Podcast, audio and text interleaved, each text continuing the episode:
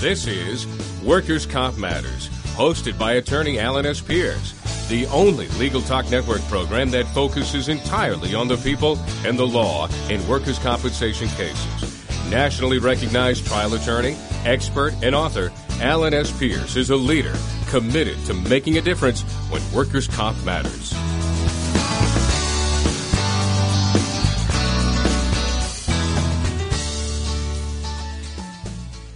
Welcome to the Legal Talk Network. We're glad you could listen to our show today on Workers' Comp Matters. I'm attorney Alan S. Pierce. I'm a lawyer. I concentrate in workers' compensation cases. On this show, we concentrate on topics relating to workers' compensation. As you probably know, there are many types of workers' comp cases. What we want to talk about today uh, are latex allergies in the workplace and how to represent people afflicted with latex allergies. Natural rubber latex allergy is a serious medical problem for a growing number of people, and it is a disabling occupational disease among healthcare workers. Allergic reactions to latex range from skin disease to asthma to anaphylaxis that can result in chronic illness, disability, career loss, hardship, and uh, in some cases death. According to the FDA, about 8 to 12 percent of healthcare workers and other people exposed to latex on the job are estimated to be allergic to latex. We have three very special guests I would like to introduce. Uh, the first is attorney Jim Brady. Aside from co-hosting the popular legal talk network show, The Boston Bar, Jim litigates in the area of workers' compensation and Social Security disability law before administrative agencies. Jim's firm, Brady and Monak, represents plaintiff civil and criminal cases in the district and superior courts here in Massachusetts. Beyond that, Jim has lectured on the subject of workers with latex allergies nationwide, including before the Mass Continuing Legal Education and for SEEK Inc. at its national workers' compensation seminars. He is the author of Disability and the Latex Allergic Healthcare Worker and is a contributing author to of um, rather medical multiple chemical sensitivity cases and Daubert, uh, he also has uh, co-authored Massachusetts uh, Workers' Compensation Practice. Welcome, Jim. Thank you for joining us in the studio today. Thank you very much for having me, Alan. And also joining us are two more guests, uh, Sandra Jutras and Dr. Gail Lenehan. Sandra has had a very personal experience with latex allergies in the workplace. In fact, she was represented by Jim Brady after she was disabled as a result of workplace latex allergy. She is a master's prepared advanced practice registered nurse, and she has more than 20 years of emergency department experience. She has taught nursing at the graduate level, and she now has her own nurse consulting business called Kevel Medical Legal Consulting. Welcome, Sandra. Thank you for being a guest today, and I will be wanting you to talk about your latex allergy experience. But before we start, I want to introduce our third guest. It is Dr. Gail Lenehan. Uh, Dr. Lenehan is a member of the Massachusetts Nurses Association's Congress on Occupational Health and Safety, where for the last eight years she has advocated for nurses with occupational illness and specifically latex allergy. She has been faculty coordinator for four national symposia across the country on latex allergy, and she has chaired several latex allergy task forces at the state and national level. She has lectured, written, and networked extensively with nurses, nursing editors, and others to educate nurses and other healthcare professionals regarding the issue of latex sensitization. Gail, welcome. Gail, let's start with you. Would you explain for us what is latex allergy and why is that now a concern among healthcare professionals? Well, latex allergy is an allergy just like an allergy to peanuts or bees or, or penicillin. That part isn't too confusing. But I think the part that is confusing is it involves oftentimes latex gloves and medical gloves are thought to be healing and life saving instead of um, a threat to your health. We we rarely ever saw any allergies to um to rubber and latex is what it's called when it's in the the gloves and the balloons until the late 80s when HIV was on the rise and the glove supply could not keep up with demand and many of the gloves it's it's pretty well agreed upon were made um, quite allergenic. They weren't washed or processed as they normally were in an attempt to get them to market very quickly. And in the late 80s, you began to see healthcare workers uh, sneezing, their eyes watering, their noses running. Um, you began to see the rashes, um, uh, the allergic, uh, more contact rash like you'd see with a poison ivy, red, cracked red skin. And then gradually you'd begin to see people having airway problems, um, wheezing, asthma, hives all over their body, and then the anaphylactic reaction that you'd get from a peanut where your blood pressure drops and uh, you could pass out and even die. And Sandra, tell us your experience. I think uh, from talking to you before we started, your problems with your health started in uh, the late 80s, did they not? Right around this time? I was diagnosed with latex allergy in 1987. Um, I sought professional um, diagnosis for a rash on my hands that occurred at work and was thought to be the powder in the gloves originally. Uh, it turned out that it was one of the first um, documented at that institution, one of the first few cases of latex allergy, and it had been recognized prior to that in Canada among spina bifida children. Um, was just in the early stages of being recognized. Uh, at the time, it was considered type 4 or delayed hypersensitivity, where it was confined just to my hands. The treatment was wear vinyl gloves, take antihistamines, return to work.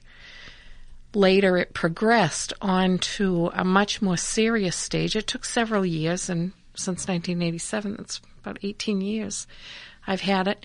Uh, right now, it's type 1. It's severe, immediate. It's the same as if someone, as Gail said, if someone ate a peanut, the immediate reaction to something as simple as an elastic band, being having a balloon break in my presence, anything in the environment. Um, it's so severe that it's life threatening at this point. Really? And do you take any preventative treatment? Are you on any medication or do you have to carry a, like a bee sting kit or uh, epinephrine in case you have an attack? All of the above. Every day I take medication just to be in what I call the real world because rubber is so common uh, in the everyday contact. So I take medication to cut down on the reactions in the real world.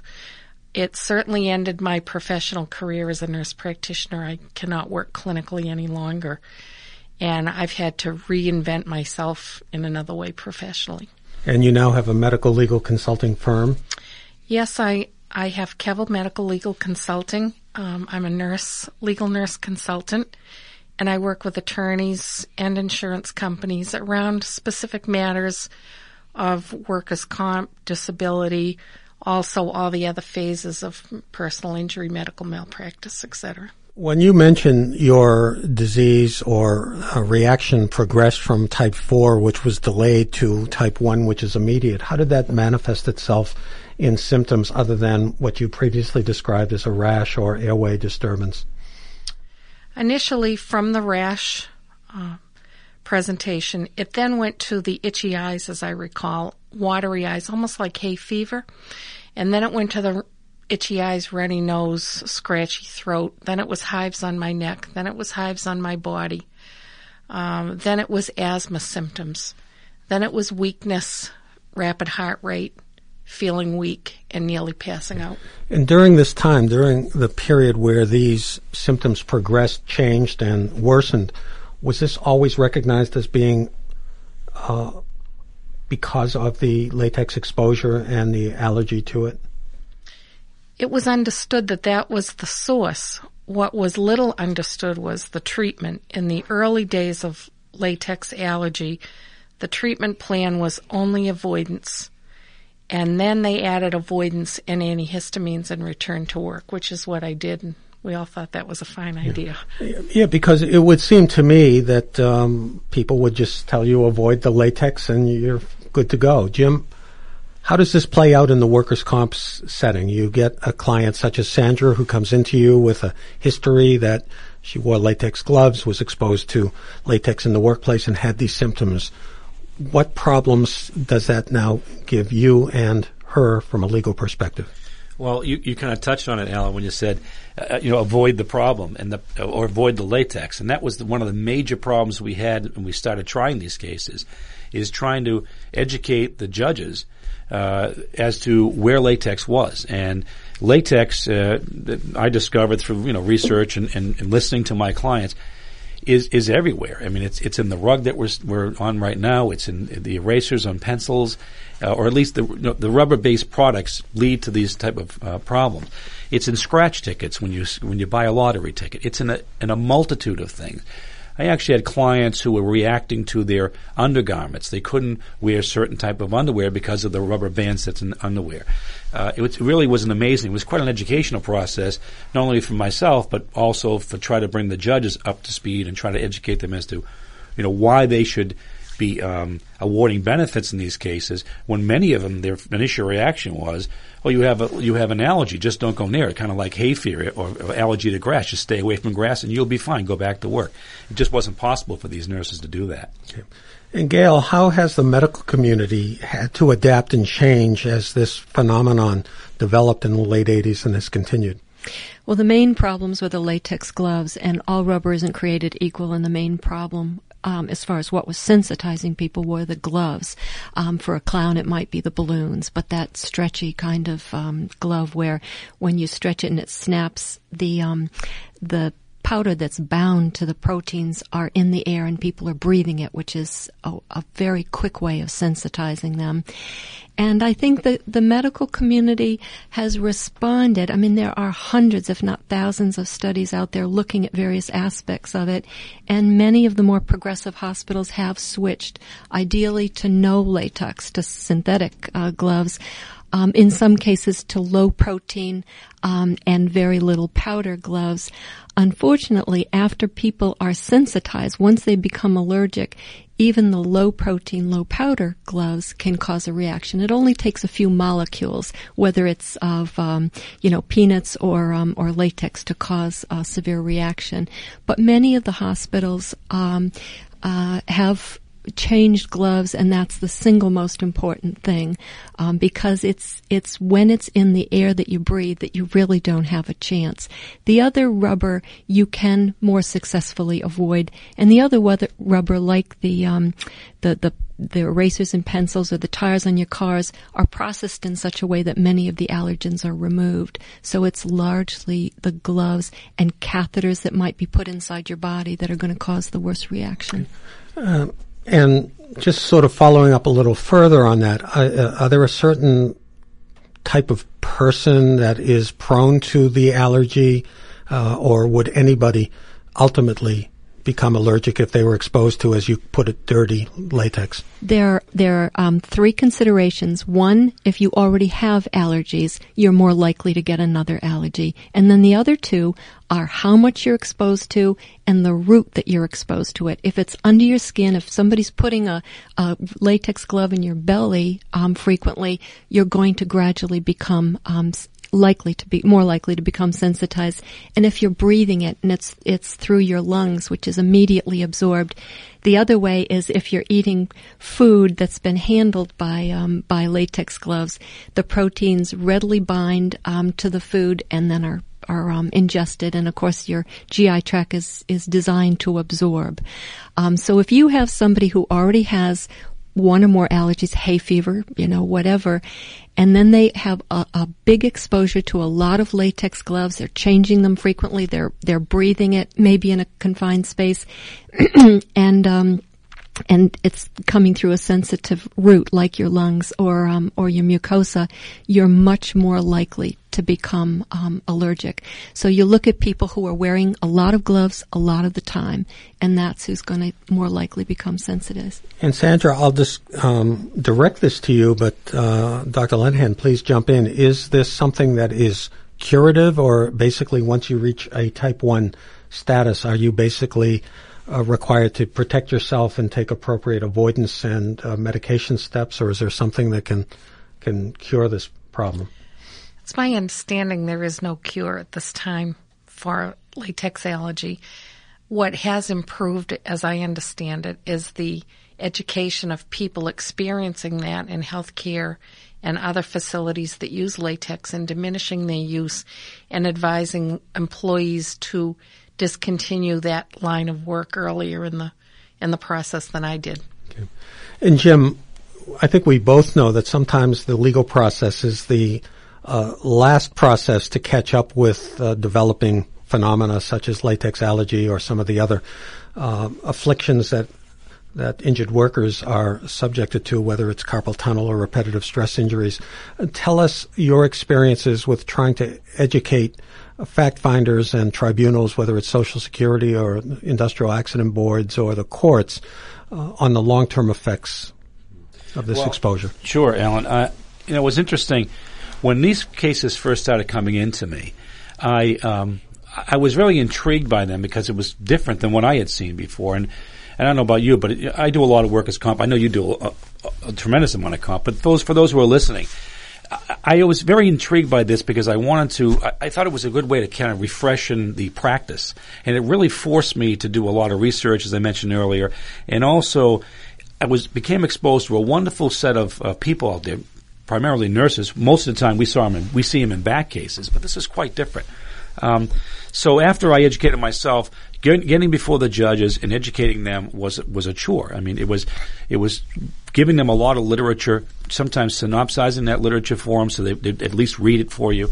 Um, I, I had one case where uh, a nurse from uh, upstate New York called me. She couldn't find an attorney who would who wanted to take on these kind of cases, and she, somehow she got my name. I went up. I, I, went into a Social Security disability hearing up there, and I was immediately met with this tremendous resistance from the judge. Like, who are you, and what are you doing here from Boston?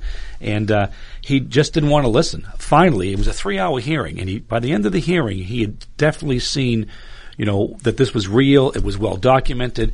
Uh, at that time, we weren't dealing with Daubert, and of course, in the Social Security component, we're not really. But even in the comp side, uh, Daubert hadn't raised his head at that point and has recently. But uh, these cases are easy defend, easily defended on that standing because there's a multitude of literature, uh, the uh, medical literature which which documents this. But for those folks, uh, attorneys that are listening, that are considering taking on these kind of cases, I would suggest you do so.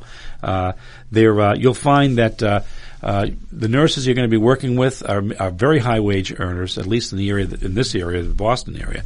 Um, they will educate you tremendously. They help you tremendously with the cases, and uh, I think it puts a little uh, zest, if you will, back into your own practice. And tell us about some of the evidentiary problems. You touched on Daubert a moment ago, which has to do with the standard of uh, uh, scientific reliability of your expert witness. But what about merely the fact of being able to isolate the offending gloves or products and show the certain concentrations of of um, um, ex- yeah. exposure related well, materials. Unlike the third party actions, where I think that would be a more of a difficult process to make, and I really didn't handle any of the third party cases because.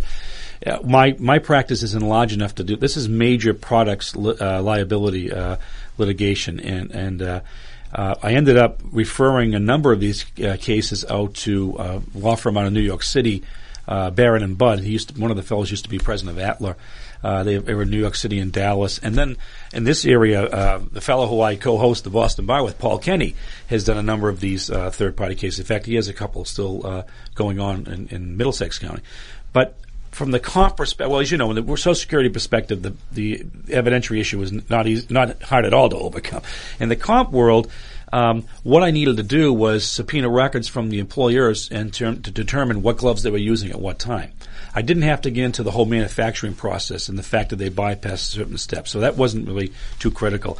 I did have to use a toxicologist on occasion, uh, and oftentimes I would find that the defense would come up with a toxicologist, which I felt was actually cost saving to me because I think a good cross a good cross examination of their toxicologist will get you where to, where you want to be in terms of these cases. Do you find the insurers are defending these cases on the grounds that there is no latex allergy, that this is some other phenomenon, as opposed to the person no longer is disabled or the disability isn't related to any exposure? They most definitely. Their position has been that uh, this is something which is really psychological in nature, that there's something wrong with the nurse you're representing, and uh, that was very much the defense that we saw and st- actually still do see in some of these cases. Um, and you know the best way. I mean, you, you, you, what you need in these cases is you need solid reports from your uh, di- from your treating physicians, and if necessary, you bring in an expert, someone who's dealt with these cases. Before. And Gail, do you find the mainstream medical community, the general practitioners, the frontline medical professionals that are seeing people coming in with wheezing, watery eyes, or rashes, are now uh, sufficiently attuned to the, the latex problem that might be caused of these symptoms? I think we've seen over the last 15 or so years a tremendous increase in the amount of information that people have. There's been so much in the literature, and I think you'd be hard pressed as a defense attorney to say that this doesn't exist when all of the um, very well respected peer reviewed journals have articles on latex allergies. I mean, it's absolutely irrefutable. And the other thing, just to go back with, with the cases, the other thing that latex allergy has that MCS and other illnesses don't have is you do have a blood test that can be positive. There are also some false negatives. In other words, the test could say you don't have it and you in fact do. So then you look for the clinical, uh, the symptoms get uh, come on at work. They get worse, you know, the more the person works, that sort of thing. But there is a blood test, you know, just, uh, and, and I think that's been and can be, be used. I think it's, it's very well recognized now. What isn't always quite as well recognized is what the staff then does. And somebody might turn around if you end up in an ER and snap off a glove, say, oh, you're allergic to latex. Let me get these gloves off. When snapping them off would be the, exactly the wrong thing to do. But, but people are aware of it. I, I think, um, you know, there's been a tremendous amount of education. Alan, Alan, if I could, one of the things that I, I, I was forced to do, and I, my, I have a construction background, so it was fairly easy for me. But when Gail mentioned the snapping, what happens is, is the latex allergens are attached to the powder. When you snap the glove, it becomes airborne. People are now inhaling this. Well, you're doing this repeatedly. I had a lot of phlebotomists, for instance, I represented because they're constantly snapping. People that work for the Red Cross and whatnot. But what was happening in the hospitals is that once these uh, this dust of this powder became airborne, it was being circulated through the ventilation system, and that became a major problem because then you have to, from a from a, an attorney's perspective, you have to learn how the ventilation system is working because what was happening, particularly at a couple of hospitals I was involved with, it was going from floor to floor, and it was really becoming, you know, why are we having these problems in this floor? And so you get into the, you, you start subpoenaing records about that, and you learn quickly how the ventilation system works. Uh, there's one one other little aside there. She mentioned MCS cases. I mean, there's a major, major difference between MCS cases, as you know, Alan, and latex allergy cases. And those are multiple chemical sensitivity, a much less understood and recognized phenomenon. Correct, which, as we both know, has been hit tremendously by the Daubert standard, and it's a it's been a problem because on a number of cases I've had in those cases, what I do is I look for an alternate diagnosis reactive airway disease, asthma, something, something that's scientifically accepted. And that's the primary do- diagnosis that you try these cases on, not MCS. But what was happening is I was seeing symptoms similar to MCS in the latex cases, and I think part of that problem was the that the chemicals used in the manufacturing process, the ones that were used to clean the latex, also produce symptoms to other chemicals. Formaldehyde, for instance, being one of them. Formaldehyde is in a, in a multitude of things that we use on a daily basis. That confused things a little bit. And what was happening is some of the defense attorneys were trying to turn the latex cases into, MC, into cases, and they're not. They're latex cases. And so, from a plaintiff's perspective, if you're handling these cases, stay on message, and that is this is a latex case. Jim, thank you. At this moment, I want to thank our guests, Sandra Jutras and Dr. Gail Lenehan, for coming out and giving their personal and professional accounts on latex allergies. We're going to take a quick break. We're going to come back with Jim Brady to talk about the case of the day, and we'll put Jim to the test. We'll be right back.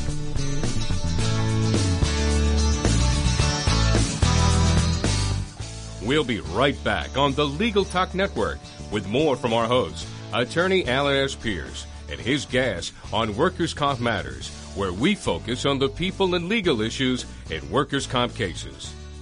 You can listen to Workers' Comp Matters anytime on your computer or download the show to listen later. We invite you to join as a member to Legal Talk Network so you can get updates on our upcoming internet radio shows.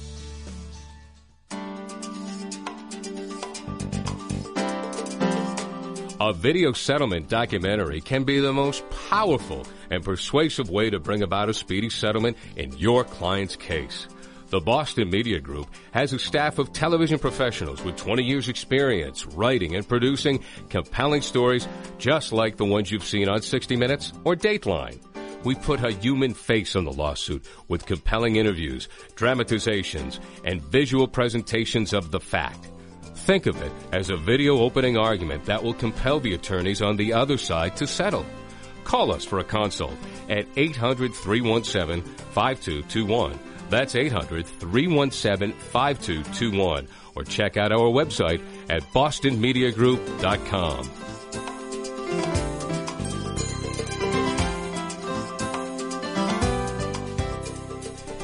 Welcome back to Workers' Comp Matters, where we've been discussing workers' compensation cases and the law, and with specific reference to problems resulting from exposure to latex in the workplace. I'm Alan Pierce. We think you find this and our other shows interesting. And joining me today uh, is attorney Jim Brady, who is an expert in the complicated field of representing people with latex allergies.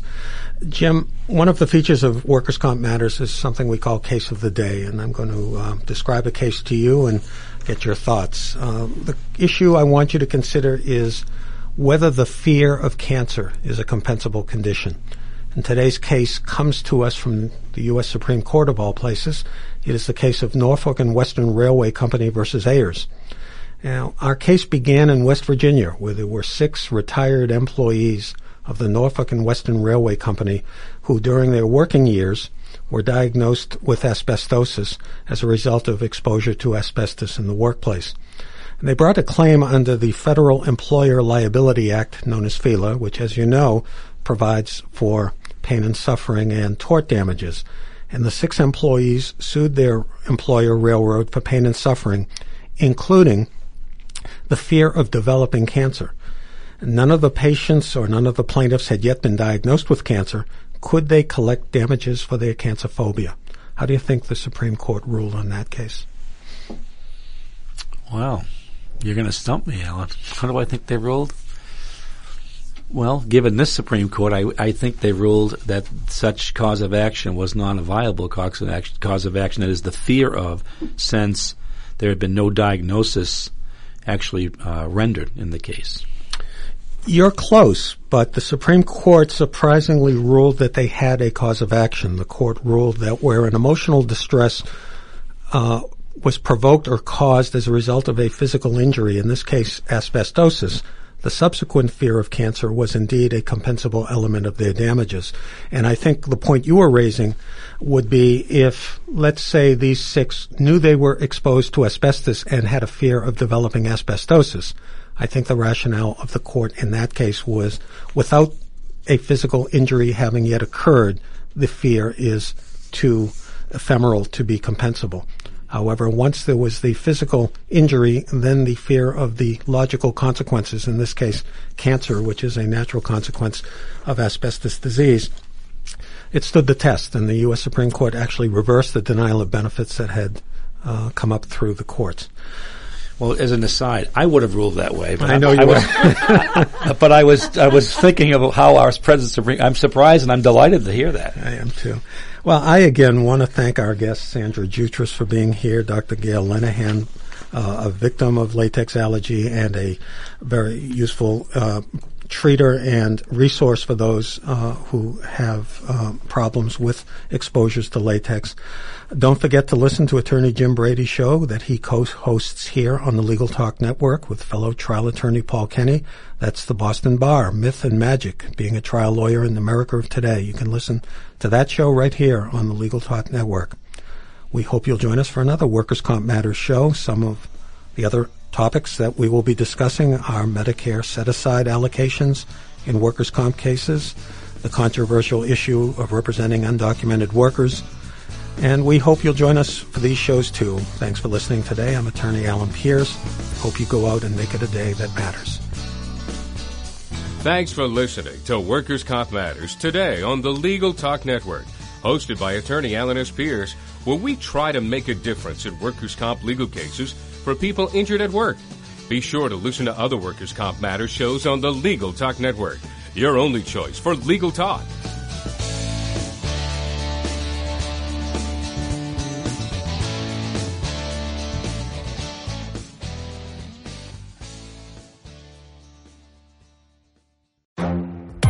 The Lunch Hour Legal Marketing Podcast, your resource for the tips and tactical advice you need to grow your business. Plus, keep up with the news and commentary you crave to stay one step ahead. It's hosted by me, Gyi Tsakalakis. And me, Conrad Saam. Every other week, we break down the issues holding back your marketing strategy and talk about the changes you need to be prepared for. Check out the Lunch Hour Legal Marketing Podcast wherever you get your podcasts or on YouTube.